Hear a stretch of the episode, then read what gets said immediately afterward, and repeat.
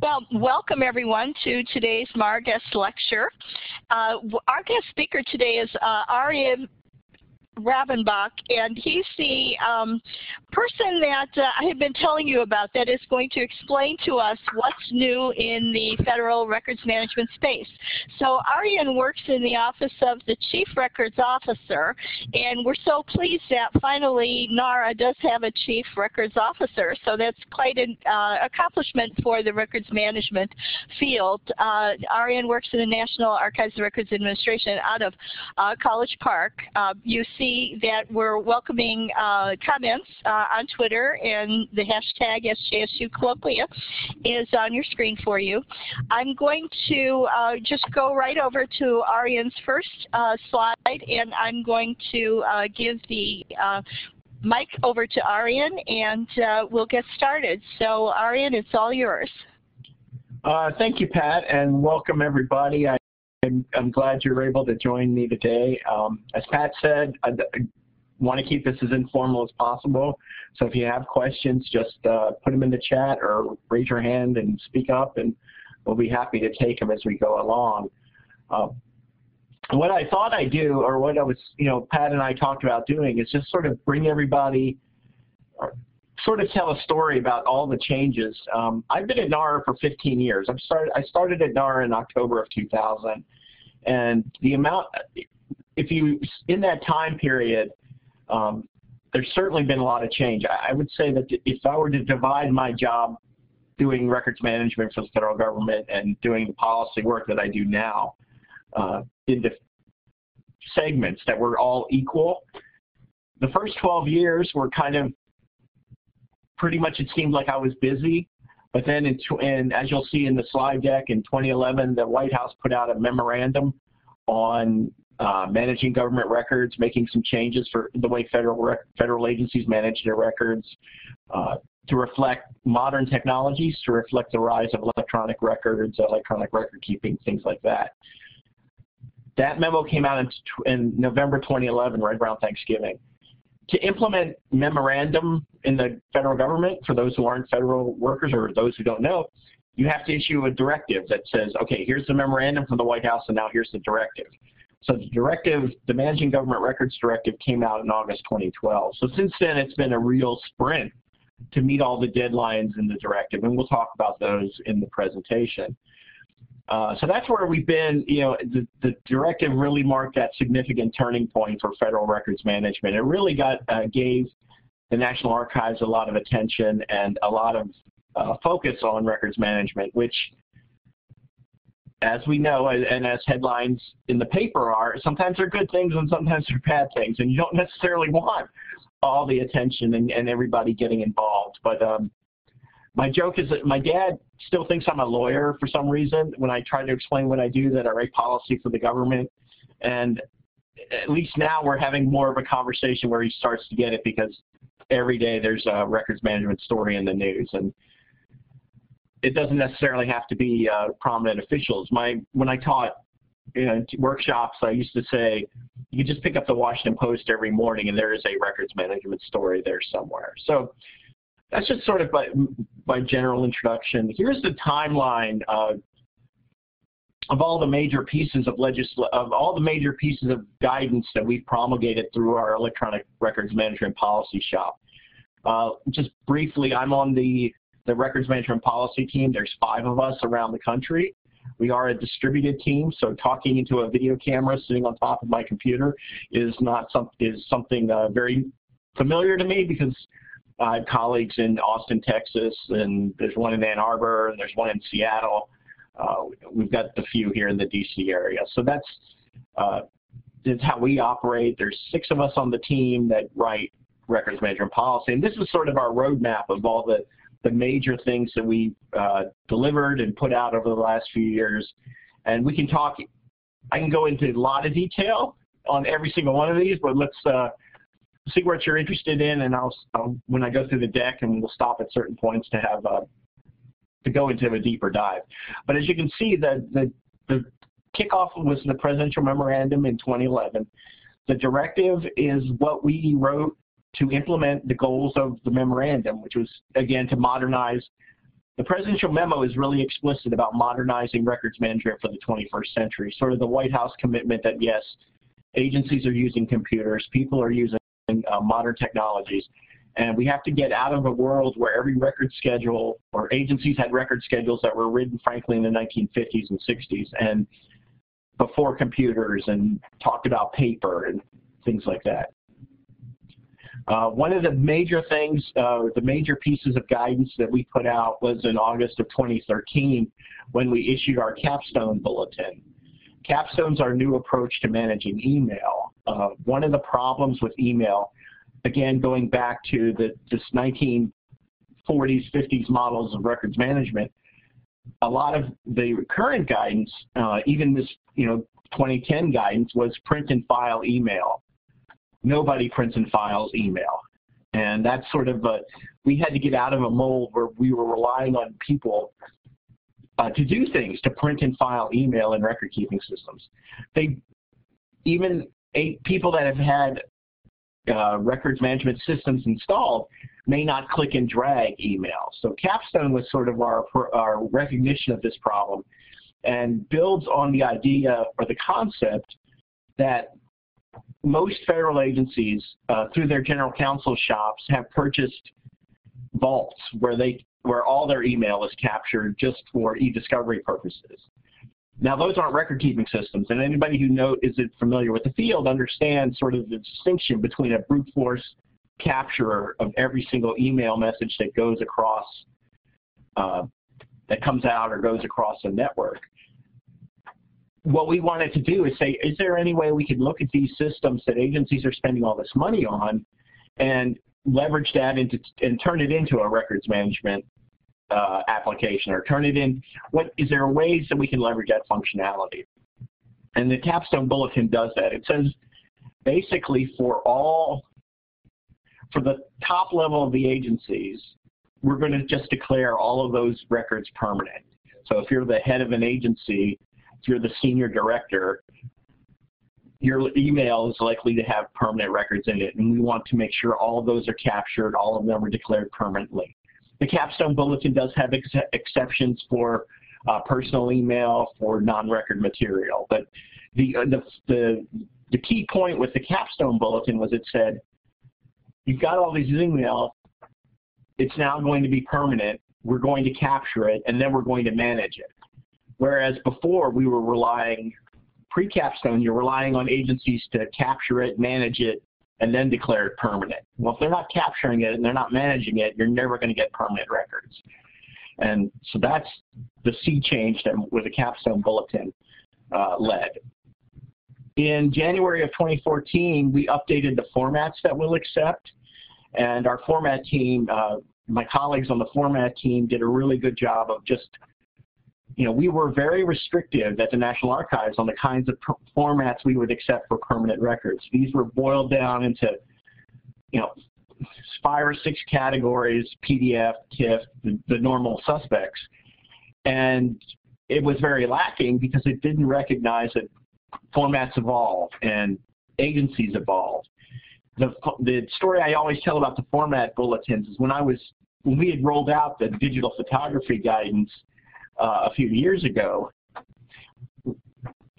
When that came out in 2004, 2005, something like that, there was a requirement that no pictures for permanent records could have less than 5.1 5.1 megapixels was the requirement for digital pho photography. And I remember teaching that point to people, going out to agencies and talking to people, and they would say, we're never going to have a 5.1 megapixel camera. They're $2,000. They don't exist. We can't afford them. Here we are, you know, 10 years later, and everybody's got a phone in their pocket that shoots twice that, three times that.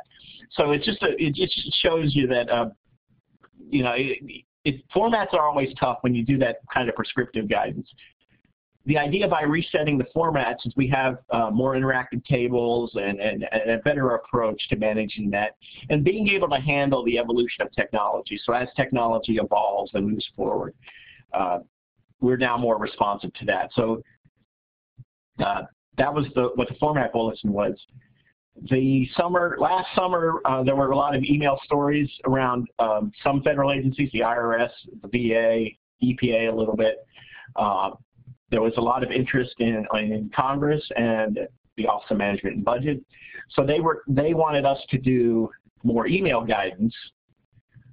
We put out a new bulletin through, through another OMB NARA memo um, in September 2014 that email bulletin, so if you look for that bulletin, the 2014 bulletin, I call that our greatest hits of email guidance. Um, we've put out, the frustration we've always had on the policy side is we've issued guidance.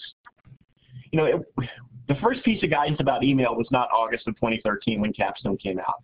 It was not, you know, January 2014 when we said here is a format bulletin. We've long recognized that email was a record, and we put out we've been putting out guidance for years and years and years, uh, predating my career at NARA. Yeah, way back in the in the late 80s. The the first you know the first real email case in the government is is the the PROFS case, the Ollie North White House email case of the late 80s. I mean, that's a, you know, this is a 30, 40 years old problem. Uh, and it gets frustrating when you put out all this guidance and how do people, what does it take to make make it a real change? Uh, the email bulletin in 2014 was a uh, I call that our greatest hits. We finally like we put out all these albums like a band does, and then all of a sudden, time to do a greatest hits package. You repurpose all your stuff, you rebox it up, and you send it out again. So the 2014 guidance is our uh, the greatest hits of email because of the email stories that came out that summer, um, the Congress finally updated the Federal Records Act. And this was significant because it's the first time we had legislative action to our underlying statute, uh, the Federal Records Act, since it was, the Federal Records Act was passed in 1950 and then it was it stayed on the books. Now we were given regulatory authority to go in and issue regulations to implement those, the law. But the law hadn't been changed since the 19 since 1950 when President Truman signed it. So it still talked about uh, you know, machine readable materials was still in the law, for example. Congress did update the law in November 2014 to explicitly call out electronic records as records that need to be, needed to be preserved, called out email as a class of records, also included electronic messages, so text messages, uh, Google chats, the, the Blackboard chats that we're doing here may or may not be a record and may or may not have to be captured depending on your agency's uh, record schedule and what the content is.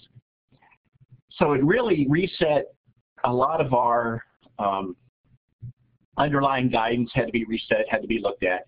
And that's the, the November 2014 updates to the Federal Records Act. So that's the piece that reset the laws, gave us, uh, in a way, not I wouldn't call it new authorities, just expanded the authorities we had to, to do our work and really recognized uh, the preeminence of electronic records in the modern age. Uh, this July, past July, we updated, we issued a new bulletin on electronic messages.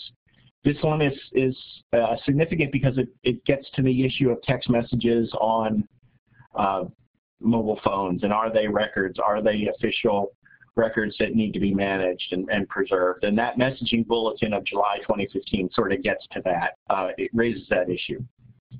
And just this week on, today is Thursday, on Tuesday we rolled out our minimum metadata bulletin. So uh, when you're starting to transfer electronic records to the National Archives, what are the minimum metadata elements that we're looking for uh, for those records? Now that's an interesting bulletin because I can, you know, if you if you study metadata or you're interested in metadata, you know that you can have a serious conversation about schemas and things like that. The problem is most of the people who do records management in the federal government, most people aren't really interested in metadata. They don't know what it is. So it was kind of hard to write a minimum metadata bulletin.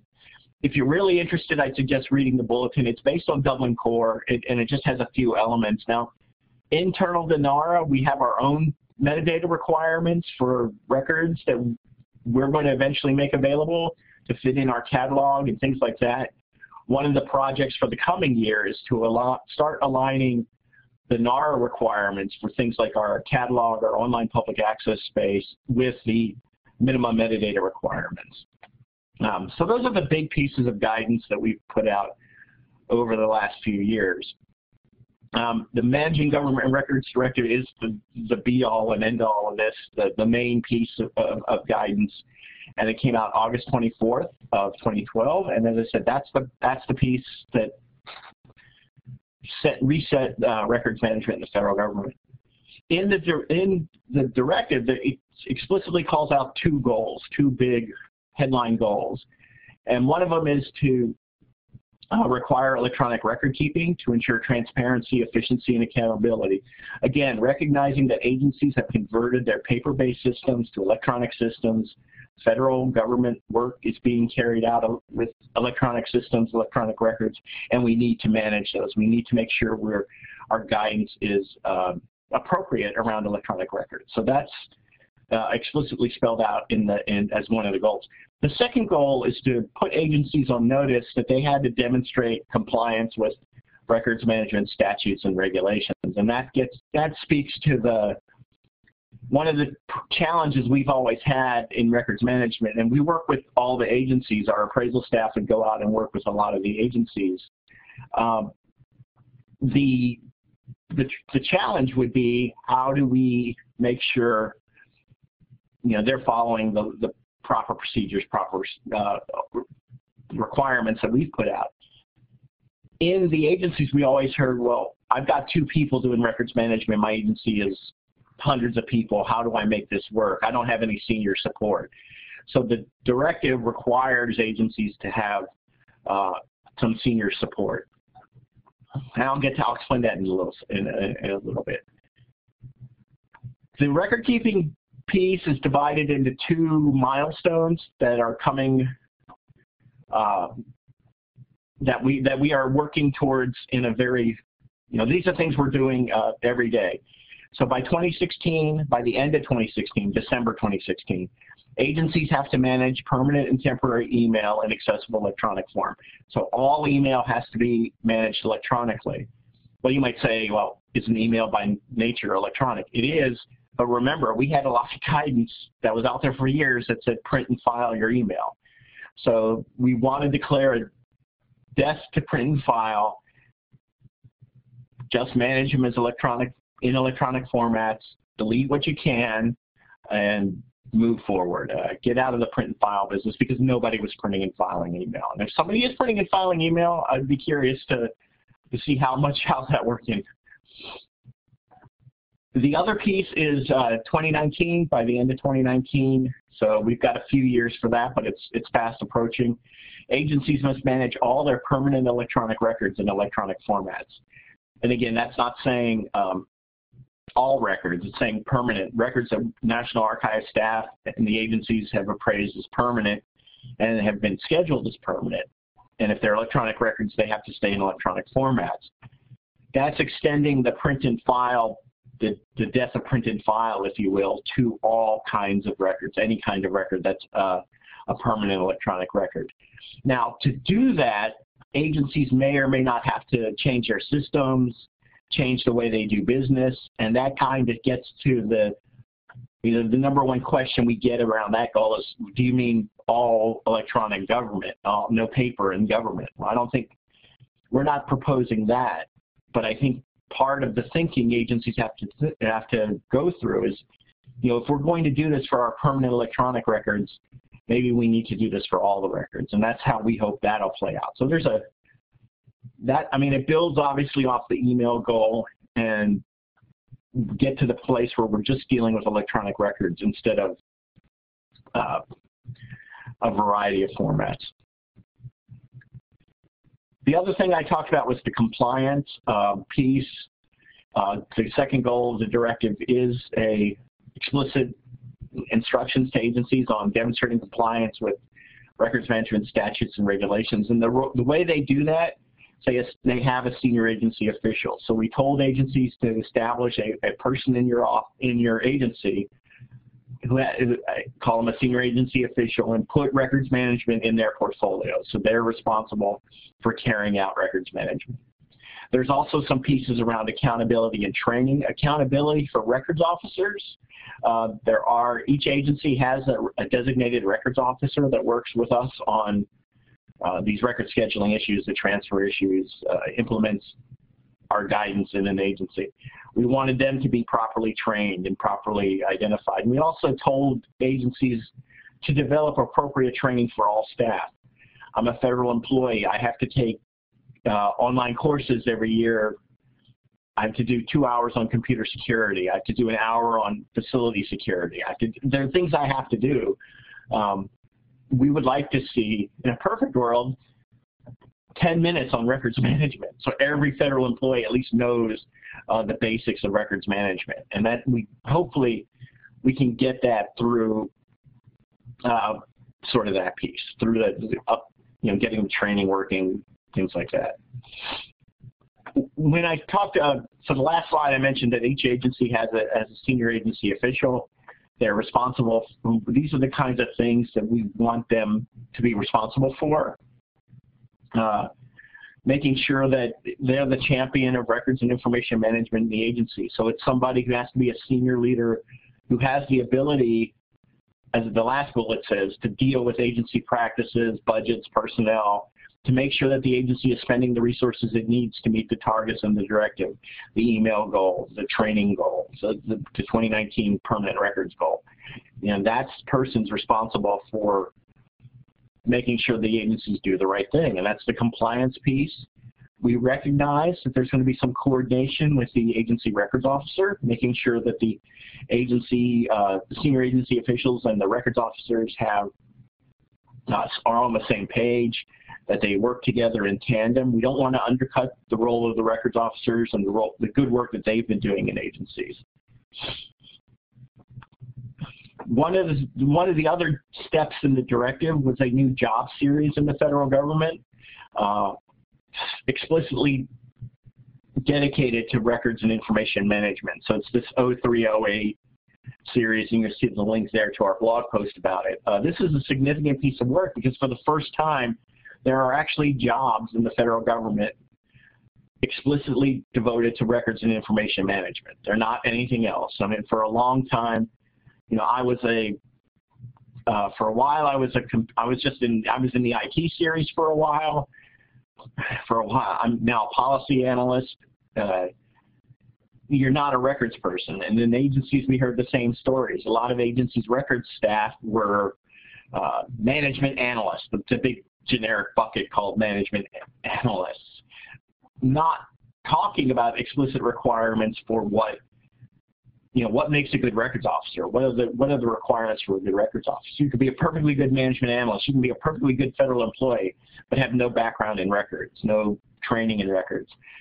So the fly sheet is what OPM uses to start establishing uh, jobs. Uh, it goes to agencies, and agencies write position descriptions based on a fly sheet.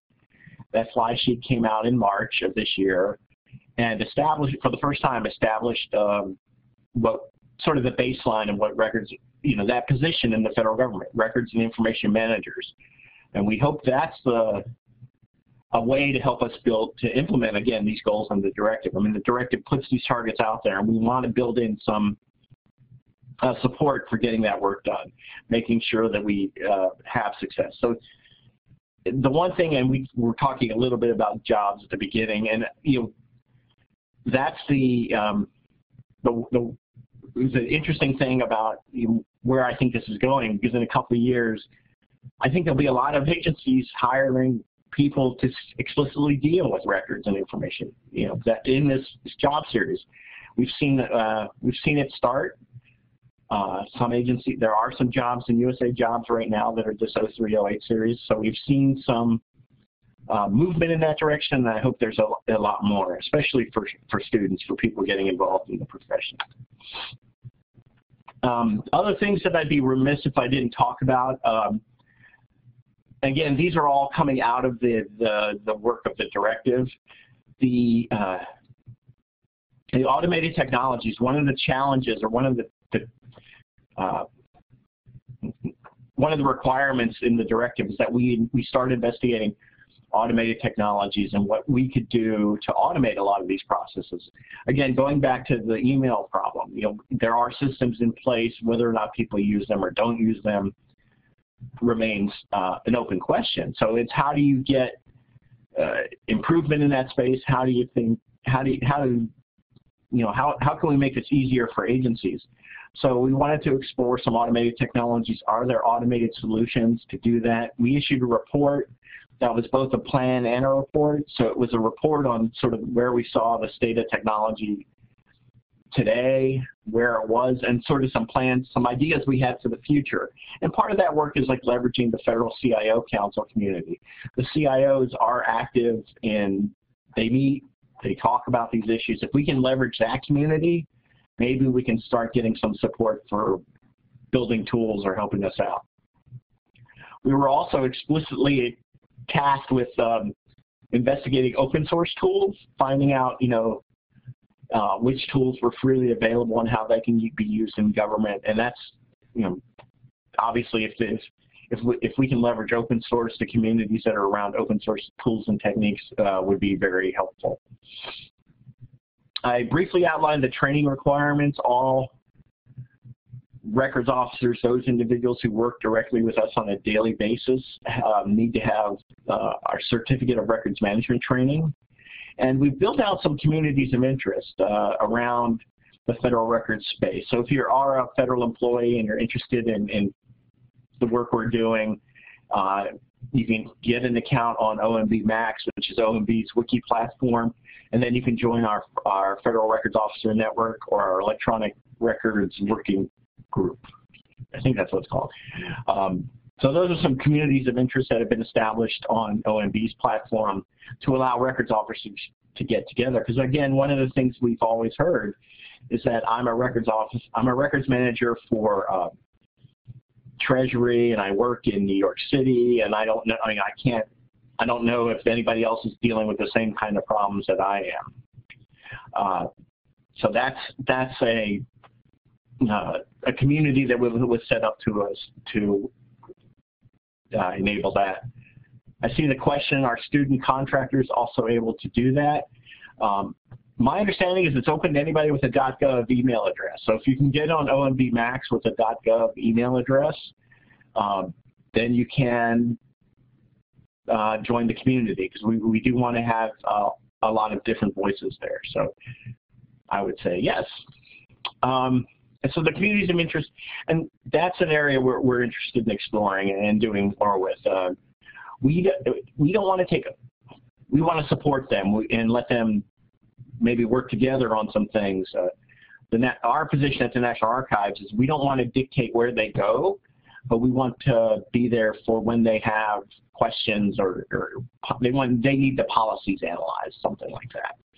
So we can help them with that. Uh, the last, I think that's my next slide, or that's my last slide.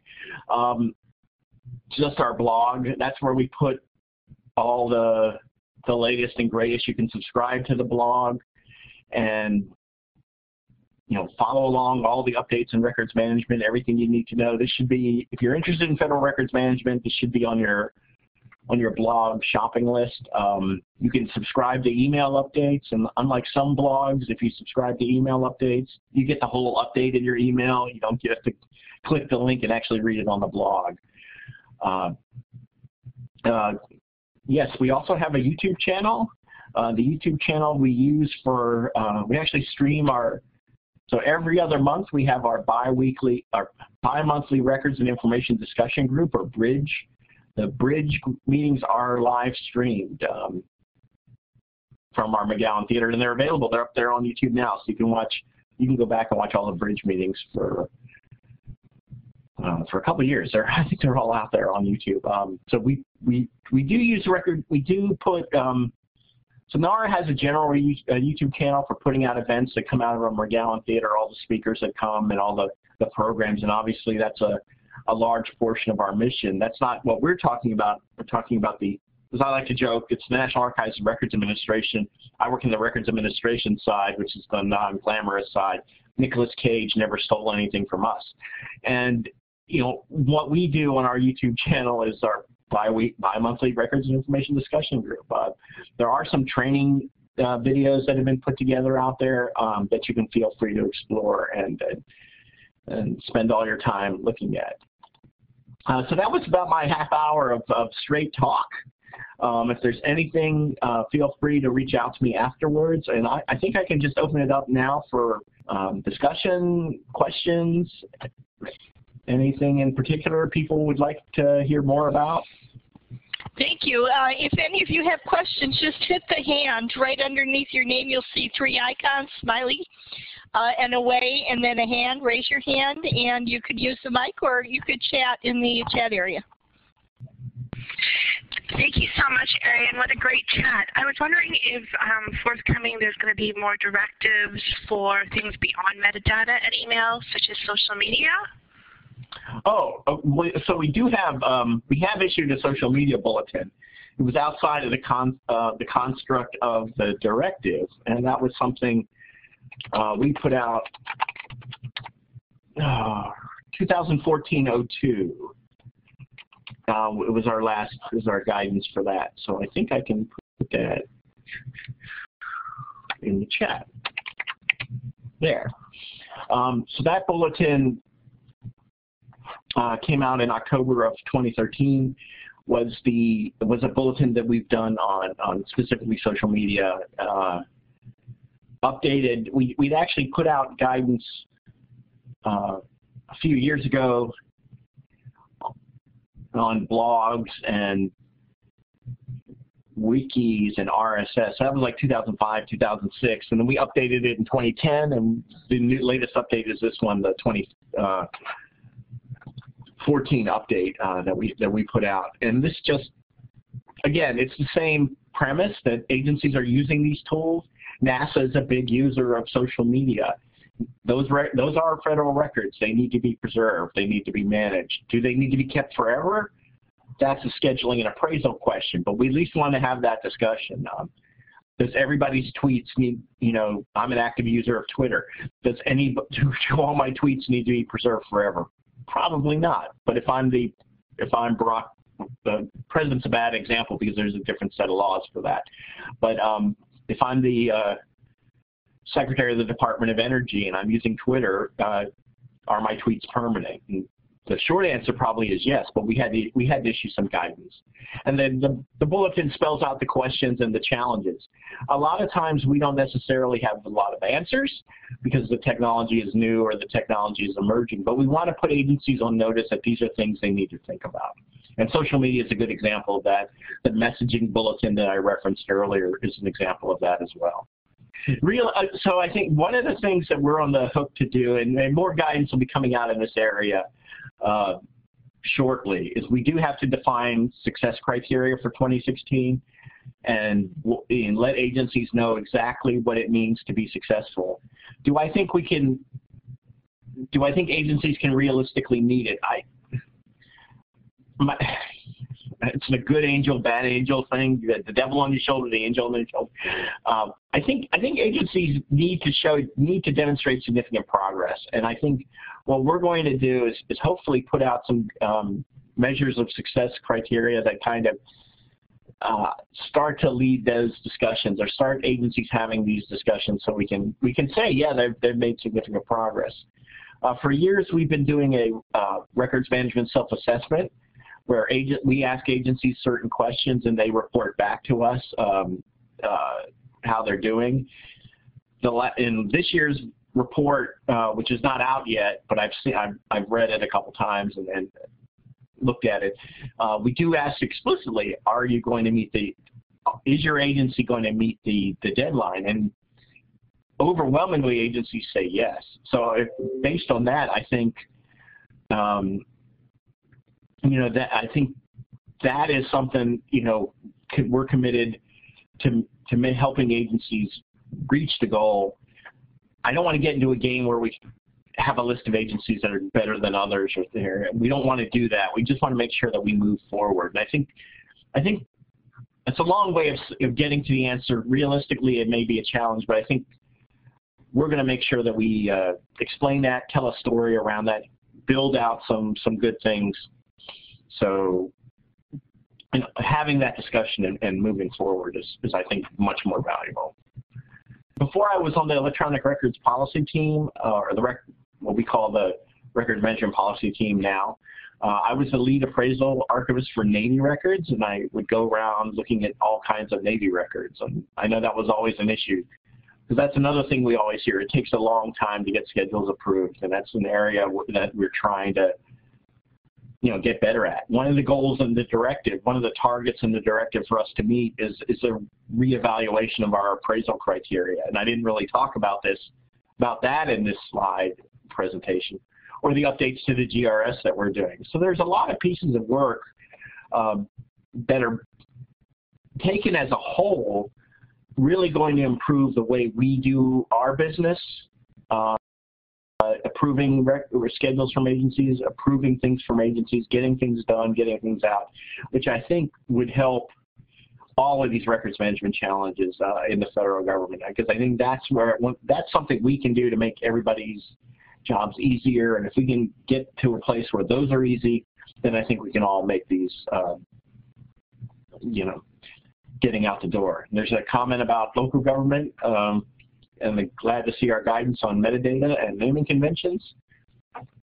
That's that's exactly uh, what we think we can do. That's value we think we can add to to the archives government community, especially. It's one of the things we're very interested in. Is are there uh, if you read our strategic plan, we talk about leadership, and and that's an example of that. Is we want to make sure that we're a resource because I think I spend a lot of time at archives conferences and even, you know, go to SAA meetings, go to ARMA meetings, go to NAGARA meetings. NAGARA is a little different because it's all it's generally government, so this problem is not a NAGARA problem. But at SAA, you feel like, well, you know, they're not really talking about government issues. They're not talking about issues that relate to government records and and and local that those that those, that tranche of, of agencies in that space, and that's always I think we're doing a lot of good work, and I think a lot of a lot, a lot of levels of government are doing good work, but we need better vehicles to share. And I know Pat and I are both serve on the NAGARA board, and that's an area that we're interested in, you know, demonstrating some leadership there. So I think there's um, a lot of movement in that direction, and I'm happy to see it because one of the things, again, not a criticism of SAA, it's just how SAA has evolved. It is a, it's a very university-centric uh, profession, at least if you look at SAA meetings. And the big players are in the colleges and university section. And that's good, but their challenges are not government challenges. Uh, there's some similarities, but there, there's there's a there's a place where it departs, and that's a space that we think uh, NARA can better fill. Thank you once again. And just following up on your last comment, what, were there any influences in your policy directives from, say, other globally, other national archives, Australia, UK, Canada? And do you have connections with your colleagues there? Yes, we do. Uh, we have a monthly, uh, more with Canada than, than the UK or Australia. So um, I should say our format, the head of our format team, Kevin DeVorsey, uh, had worked for two years at the Archives of New Zealand. So he's very familiar with the New Zealanders and the Australians. He brings us that perspective.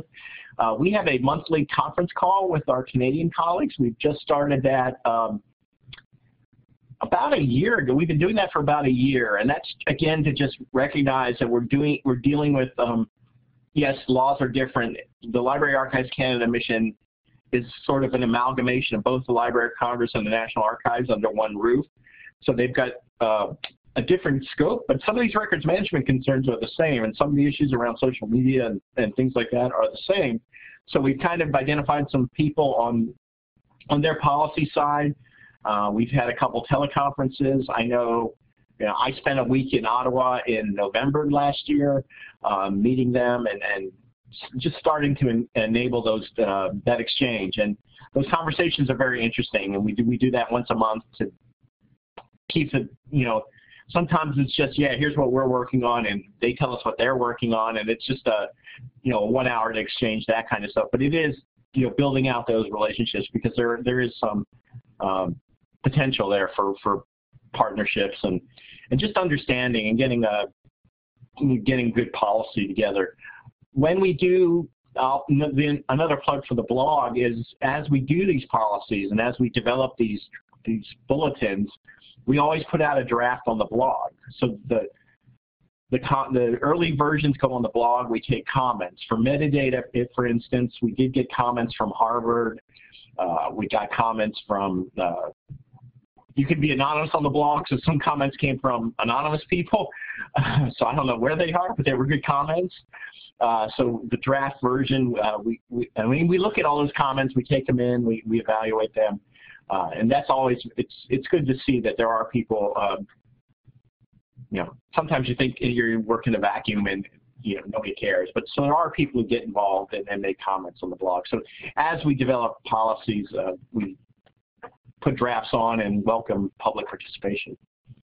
Uh, before we go to Beaudry, I just wanted to comment that Lisa is uh, one of our instructors, Arian, and she's uh, from Toronto, and we do have a number of students in our program from Canada, uh, which explains her, her interest in this.